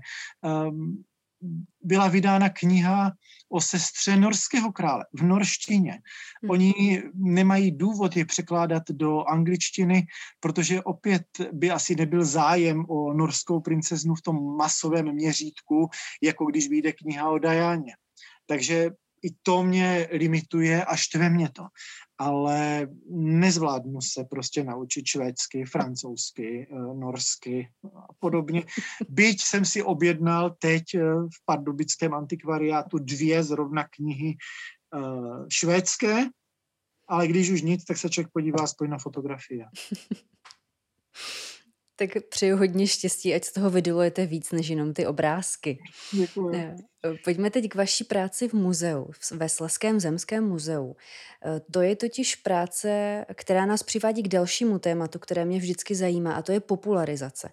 Jako velký fanoušek nebo velká faninka popularizačních věcí, které mě přibližují k oblastem, které jsem předtím vůbec eh, neznala a velmi mě to baví, tak mě baví i proskoumávat ten různý styl popularizace. Vy kromě toho teda, že píšete popularizační knížky, které jsou pro široké publikum, tak v rámci muzea připravujete výstavy, různé akce, eh, vydáváte i publikace, eh, které jsou odborné nebo zajímají, zabývají se nějakým historickým tématem. Tak co je pro vás důležité splnit, aby eh, o to byl zájem a zároveň, abyste lidi něco naučil, v něčím je obohatil? Tak co to všechno dát dohromady? Já samozřejmě tím, že jsem povoláním historik a vystudoval jsem ten obor, tak musím ctít nějaká pravidla, která v tom oboru platí a rozhodně se jich nechci vzdávat. A já rozhodně striktně odděluju od sebe knihy, které jsou takzvaně vědecké a knihy populárně vědecké. Čili v těch královnách, jak já je nazývám, si mohu dovolit mnohem uvolněnější styl, nemusím eh, citovat, eh, uvádět eh, prameny přímo v tom textu, protože to je úplně jiný styl práce než práce historická. Takže když i v muzeu jsem potom psal knihy, které se třeba věnovaly novoveským hostincům, což je čtvrt, ve které žiju, nebo maturitnímu ročníku prostějovských studentů, kteří jsou natolik zajímaví svými osudy, že jsem se je rozhodl zpracovat do knihy, tak e, se snažím zachovávat striktně tedy vědecké postupy, ale přesto, a myslím si, že tím jsem i známým a říkalo mi to několik lidí, se i tam snažím zachovat styl, který by ty lidi neotrávil. Aby ten text eh, nebyl předspán daty. Pokud je to možné, tak řadu těch informací se snažím dát pod čáru, aby ten text byl odlehčený. Ale samozřejmě ten styl je poznat, je to, je to něco jiného, ale když jsem se díval na databázi uh, knih eh, CZ, tak i tam ty knihy jsou velice dobře hodnocené. A mě třeba překvapilo, když uh, přes ty královny chodí lidé na přednášku a řeknou mi, ale my si chceme koupit i ty hostince, nebo my si chceme koupit i ten Prostějov. Uh, že už znají ten styl, vědí, co mohou očekávat a já si myslím, že úkolem historika je při zachování všech těch pravidel, o kterých jsem hovořil, právě popularizovat. Ale ne na bázi třeba, kterou dělá dnes na módní vlně se vezoucí mm, Vondruška, protože tam už je to pro mě překročení hranice v tom smyslu, že on už vymýšlí nové postavy do toho děje. Vkládá dialogy těm lidem do úst, které nevíme, jestli zazněly. A to už si nejsem jistý, jestli by byť populárně vědecký nebo naučný text měl mít. Mm-hmm. Takže tam rozhodně ne. Ale já bych to přirovnal třeba když známe díla světové literatury, která jsou samozřejmě obsáhlá, když si představíme Vojnu a mír nebo Anu Kareninu a já nevím, jaké další, a málo kdo by k ním nebo po nich sáhl. Takže vznikají různé výtahy, které se snaží škrtat ty pasáže, které vlastně jsou popisné a nic neříkají.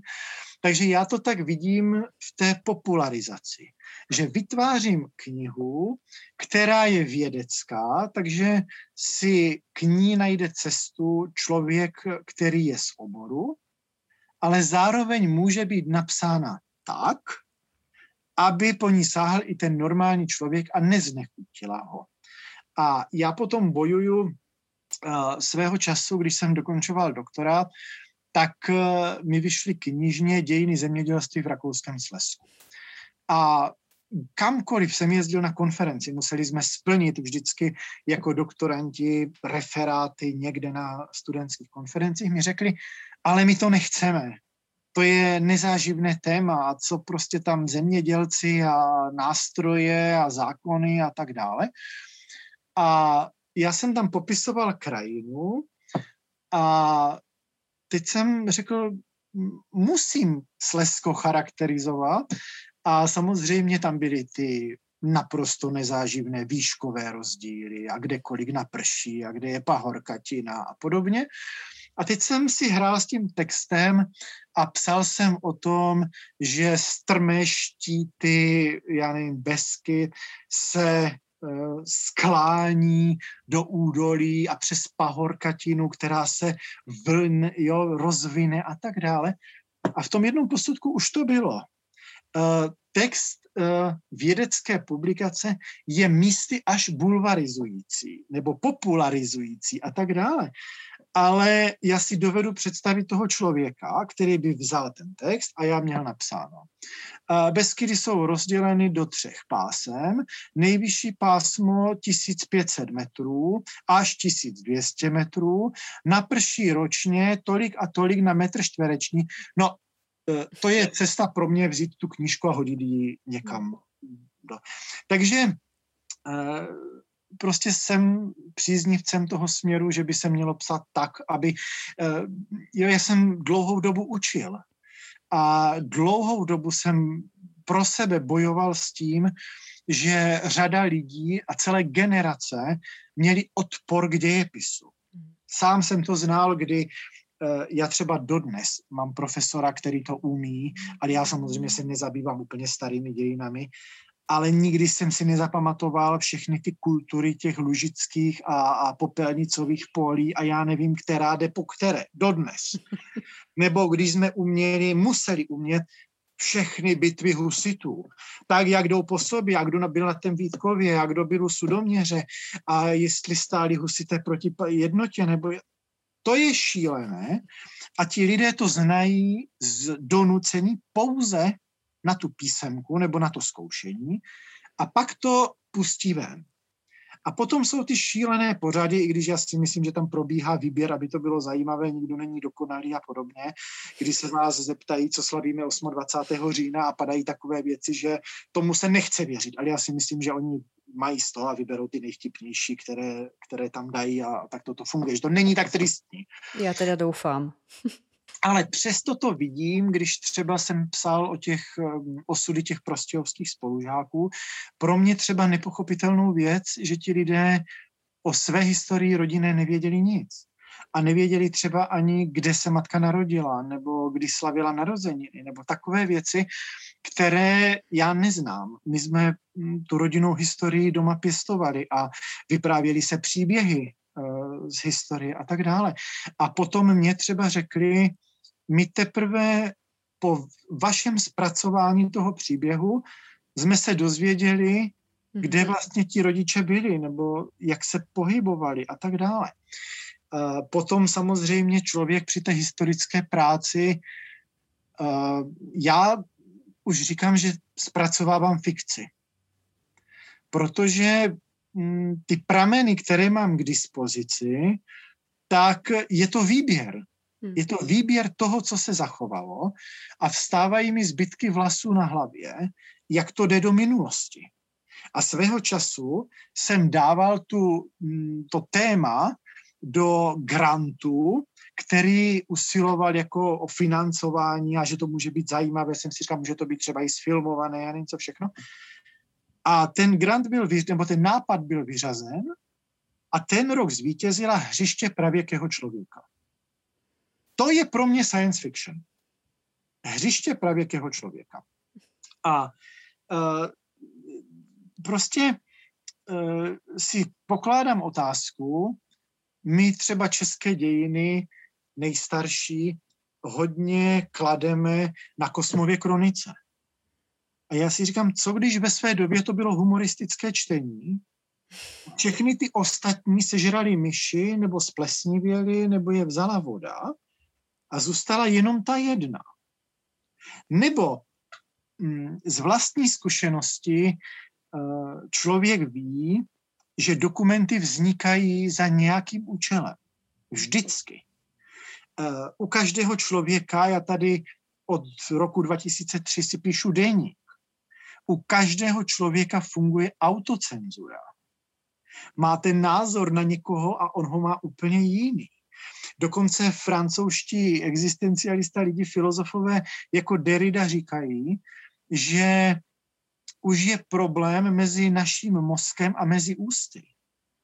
Že naše ústa nemají takovou kapacitu slovní, vyjadřovací, aby vlastně sdělili to, co ten mozek vytvořil. A setkal jsem se samozřejmě s dokumenty, které musely být upraveny v duchu doby, aby lidé třeba mohli přežít, emigrovat, nebo aby nešli do koncentračního tábora třeba a tak dále. Takže eh, já vždycky říkám, že se snažím vytvořit eh, ideálně možnou formu toho, jak si představuju, že to mohlo vypadat. Hmm. Ale mohlo to být úplně jinak. A nejhorší práce, pro mě, hmm. ještě raz skoču do řeči, pro mě nejhorší práce, to jsem poznal na tom, Eh, na těch spolužácích, je práce s pamětníky. Mm-hmm. A protože samozřejmě lidská paměť je ošidná, to si můžeme otestovat i na sobě. Já mám deník, takže já otevřu stránku a vidím stoprocentně, co kdo řekl na poradě a co mě zaujalo za vtip, nebo co se ten den dělo a vím to stoprocentně. Ale viděl jsem to, když eh, součástí té knihy byl i životní příběh mojí babičky, že najednou, když člověk má osobní vazbu na ten text, tak skutečně váží každé slovo. A teď jsem si říkal, bylo by lepší, kdyby ti lidé žili, protože oni všichni už byli mrtví, kromě jedné, kdyby žili a teď bychom se skutečně přeli o každé slovo, anebo by mi zatajovali informace, a nebo když jsem sváděl ty tuhé boje s těmi potomky. Hmm.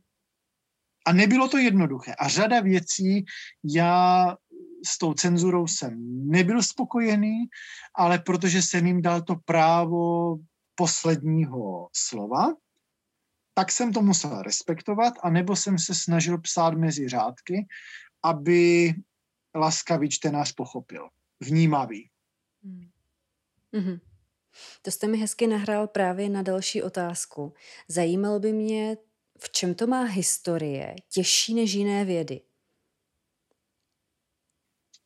Ona mm, je to výběrem těch faktů a těmi prameny, se kterými pracuje fyzika, matematika, chemie, to jsou vědy, které jsou exaktně změřitelné. fakta, byť jsme se na nich domluvili, že metr je tolik a tolik centimetrů a tak dále, ale platí. Ale hm, historie je obtížná v tom, že ona propojuje množství oborů. Fyzik zkoumá teorii relativity, zabývá se vesmírem a propočítává si trasy a tak dále.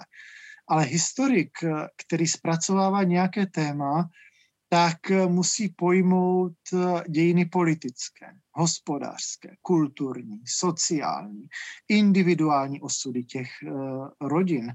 Když uh, jsem například pracoval na těch hostincích, tak ono to není vzít si hospodářský spis a obsat ho.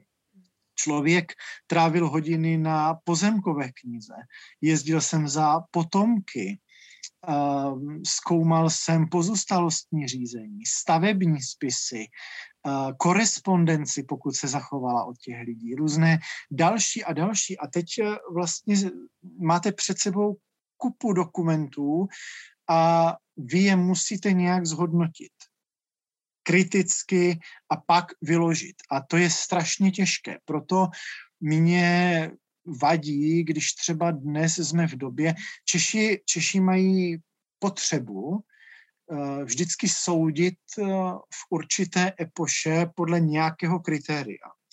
Čili po druhé světové válce uh, spolupracoval, nespolupracoval, byl kolaborant nebo si pracoval v podzemí. Po roce 1989 byl komunista nebo nebyl komunista. Ale zase já jsem viděl tolik dokumentů, Eh, písemných a znám ty lidské osudy, ono říct někomu byl z komunista v tom hanlivém slova smyslu eh, není dobré, protože bychom museli znát celou anamnézu té rodiny. Samozřejmě byli lidé z přesvědčení, kteří třeba škodili, ale byli lidé, kteří tam vstoupili třeba, aby děti mohly vystudovat nebo se nechtěli zakopat a protože je to třeba beru třeba na umělcích.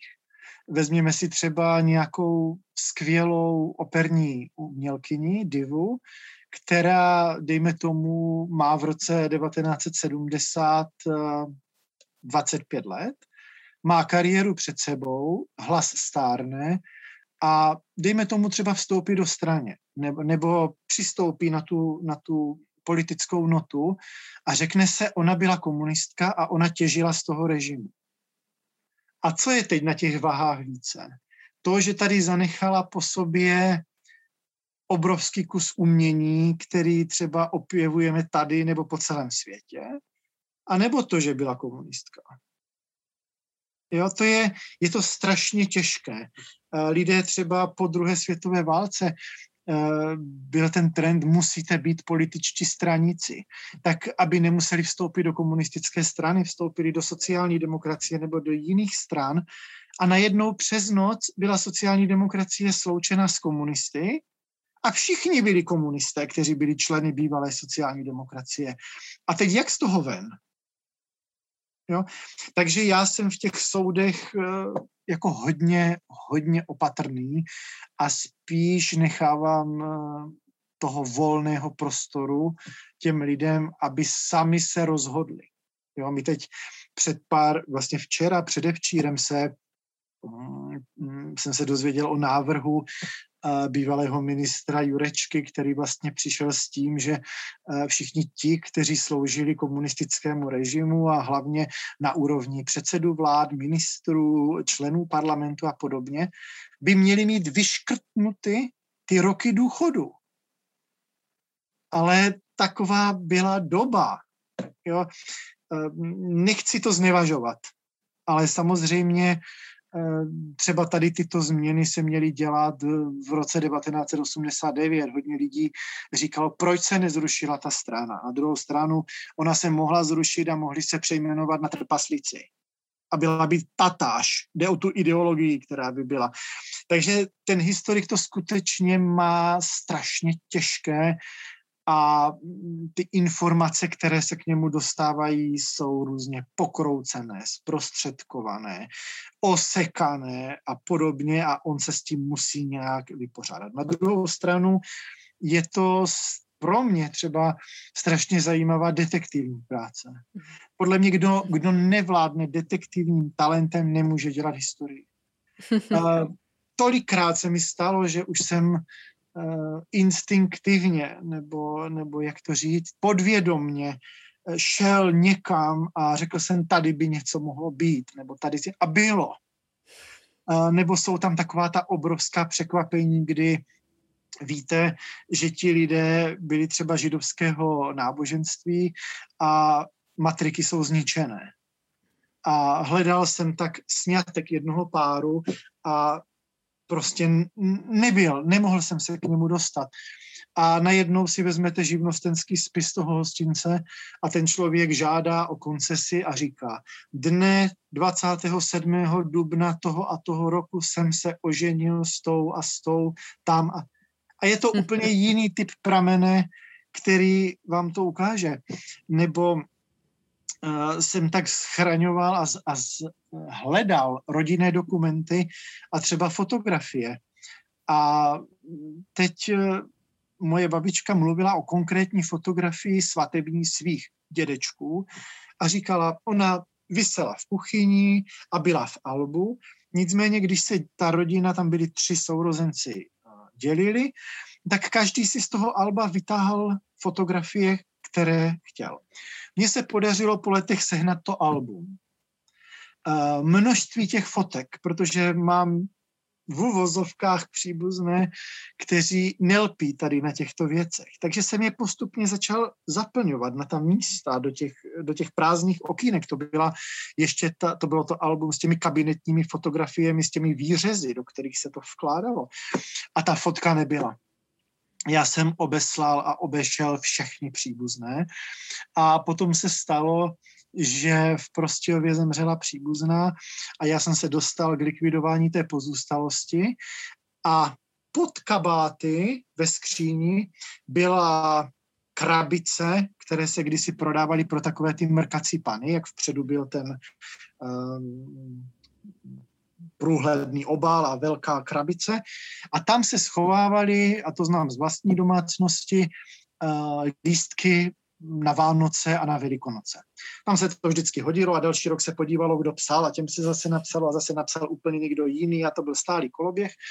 A jedna ta příbuzná mi říkala, e, toho se vůbec nezabývej, tady tím to hodíme do kontejneru. Já říkám, ne, já si to prostě projdu a tak dále. A teď jsem proš, procházel a tam bylo něco tvrdého.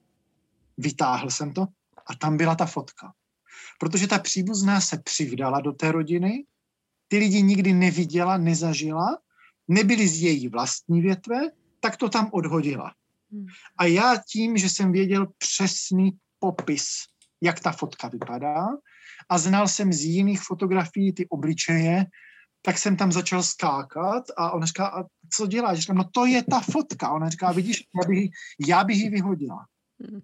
A to jsou potom mm, ty věci, pro které si říkám, že to třeba má smysl z osobního hlediska dělat, anebo když teď třeba eh, v muzeu zpracovávám pozůstalost etnografa folkloristy eh, Antonína Sadkeho, což je velice zajímavá, ale opomíjená osoba. A zase, ehm, abych dospěl do fáze, že mohu vydat jeho životopis, tak se probírám jeho korespondencí. A vyšle, vyšel loni nádherný svazek listy lásky, víry a naděje, což jsou dopisy, které si psal se svou snoubenkou a sestrou v průběhu vězení. A ty se dochovaly, nebyly nikdy zveřejněny. A potom člověk zase si říká, a objevilo se to třeba i v recenzích, přál by si ten člověk, eh, aby ty dopisy byly zveřejněny. A já zase říkám, no tak kdyby je nechtěl zveřejnit, tak je mohl spálit. Hmm. Ale je tam ta hranice, kdy lidé lpí na těch věcech a pak už třeba nejste schopni je zlikvidovat. ale jsou tam tak zajímavé informace, že si říkám, tak, protože on psal kdysi práci třeba o Josefu Smolkovi, hlučínském, hlučínském pohádkáři. A teď tam on se na něho třeba ptá a ta snoubenka mu odpovídá, co strik Smolka dělá, nebo jak k němu přišla a je tam popis jeho cimry v chaloupce a tak dále. A to jsou informace, které nikde jinde nebudou. V žádné literatuře oficiální. Takže mm, si myslím, že to pořád má smysl, nebo bude mm-hmm. mít smysl. Tady u mě ze okny vrcholí bouřka, tak uvidíme, kolik času nám ještě dá. Takže do té první části rozhovoru poslední otázka ode mě.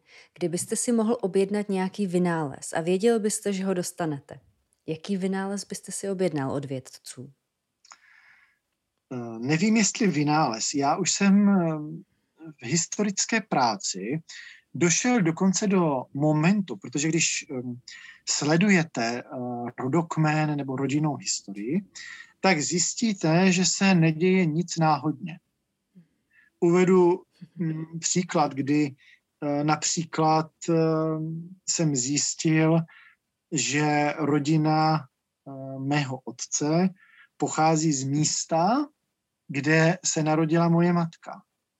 Oni o tom vůbec nevěděli. A to jsou kruhy, které se protínají. On si tu nevěstu našel v místě, kde byli jeho předkové. A teď se jména, data, kolik je zhodných datumů narození, uh, úmrtí, nebo někdo umrtí, někdo se narodí a tak dále. A já už jsem několikrát zmínil, že bych byl ochoten jít třeba i na spiritistickou seanci, a využít nějakou renomovanou spiritistku, abych se spojil s některým ze svých předků, s tím, že mám zjištěnou už množství informací, které by ona samozřejmě nevěděla, a když by odpověděla na ty mé otázky, ne, mám koupit krávu, jak jsme to viděli, v, byli dva písaři, ano nebo ne, ale skutečně ověřit informace, tak pak bych minimálně s tím pracoval jako hypotézou. Mm-hmm. Takže já, kdyby byla tam možnost, aby vědci vytvořili něco, co bych mohl využít, tak já bych se chtěl být na jeden jediný den, pohnout v čase a prostoru a setkat se se svými příbuznými a předky u jednoho stolu. Mm-hmm. A zeptat se na ty věci, které mě zajímají a která, které už z těch pramenů prostě nezjistím. Takže to, to bych chtěl eh, se k ním dostat. Mm-hmm. To je takové rizí přání opravdu historika. Doplnit prameny přímo u zdroje. Je to, je to strašně zajímavé. Někteří totiž vyprávěli, že ta duše se vrátí. Existují knihy Moodyho a dalších život po životě a další. Eh, těch teorií je tolik a když vezmeme pouhou teorii o zákonu zachování energie, tak když člověk nějak funguje a jede a teď se ztratí, tak ta energie přece někam musí jít. A jestli se změní v astronomický nějaký, nebo, nebo jak to říct, vět, vítr, nebo nějaký jiný prostě jev, nebo se převtělí do ně, to už je, to vždycky mám eh, jednu s eh, velice stařičkou dámu, eh, kterou navštěvuju, která se tím hodně nazývá, tak vždycky, když někdo zemře, tak říká, tak už je moudřejší. Už ví více než my. Jo? Je to život mezi, nebo ten prostor mezi životem a smrtí ty lidi vždycky vábil nebo lákal a určitě to zajímavé. Já si myslím, že kolik lidí před smrtí se obrátilo na víru. Hmm. Nevěřili a najednou vzývali Boha. Prostě něco být musí. S tímto se tedy rozloučíme s našimi diváky na YouTube. Já vám moc děkuji za úžasné vyprávění a povídání z různých oborů a tematických okruhů. Děkuji. Já děkuji za pozvání, bylo to velice příjemné, určitě by se dalo povídat ještě hodiny. A my aby... ještě, ještě nás kousek čeká, akorát uh, požádám naše uh, diváky a posluchače, aby se přesunuli na náš Patreon, kde můžou vidět a slyšet právě zbytek našeho rozhovoru. Takže určitě, určitě se to nenechte ujít a děkujeme za pozornost. Chtěl jsem právě říct, že aby náhodou jsme je v duchu té popularizace neunudili. To si myslím, že ještě máme v, eh, kapsách nebo v rukávu pár trumfů a otázek je spousta, protože těch témat, které jsme otevřeli, je, eh, je opravdu nepřeberné množství a ne všechny jsme ještě úplně vytěžili. Takže určitě zaměřte na Patreon. Za celý tým Dokumentum Institutu děkuji vám všem, kteří jste doposlouchali nebo dokoukali až sem a strávili s námi svůj čas. Budu moc ráda, když mi prostřednictvím sítí Dokumentum Institutu napíšete, jak se vám vědárna líbila, čeho byste chtěli více, čeho méně, na jakého hosta byste se rádi podívali nebo kterého byste chtěli ve vědárně slyšet. Budeme rádi, když nás podpoříte lajky, komentáři nebo odběrem. Pokud chcete být součástí vzniku vědárny, zaměřte na náš Patreon, kde najdete různé možnosti, jak se můžete zapojit. Jakýkoliv příspěvek nám pomůže vytvářet pro vás lepší obsah, vyspovídat více hostů a celkově posouvat vědárnu dál. Těším se na slyšenou nebo na viděnou u dalšího dílu vědárny a ať se děje cokoliv, buďte zvědaví.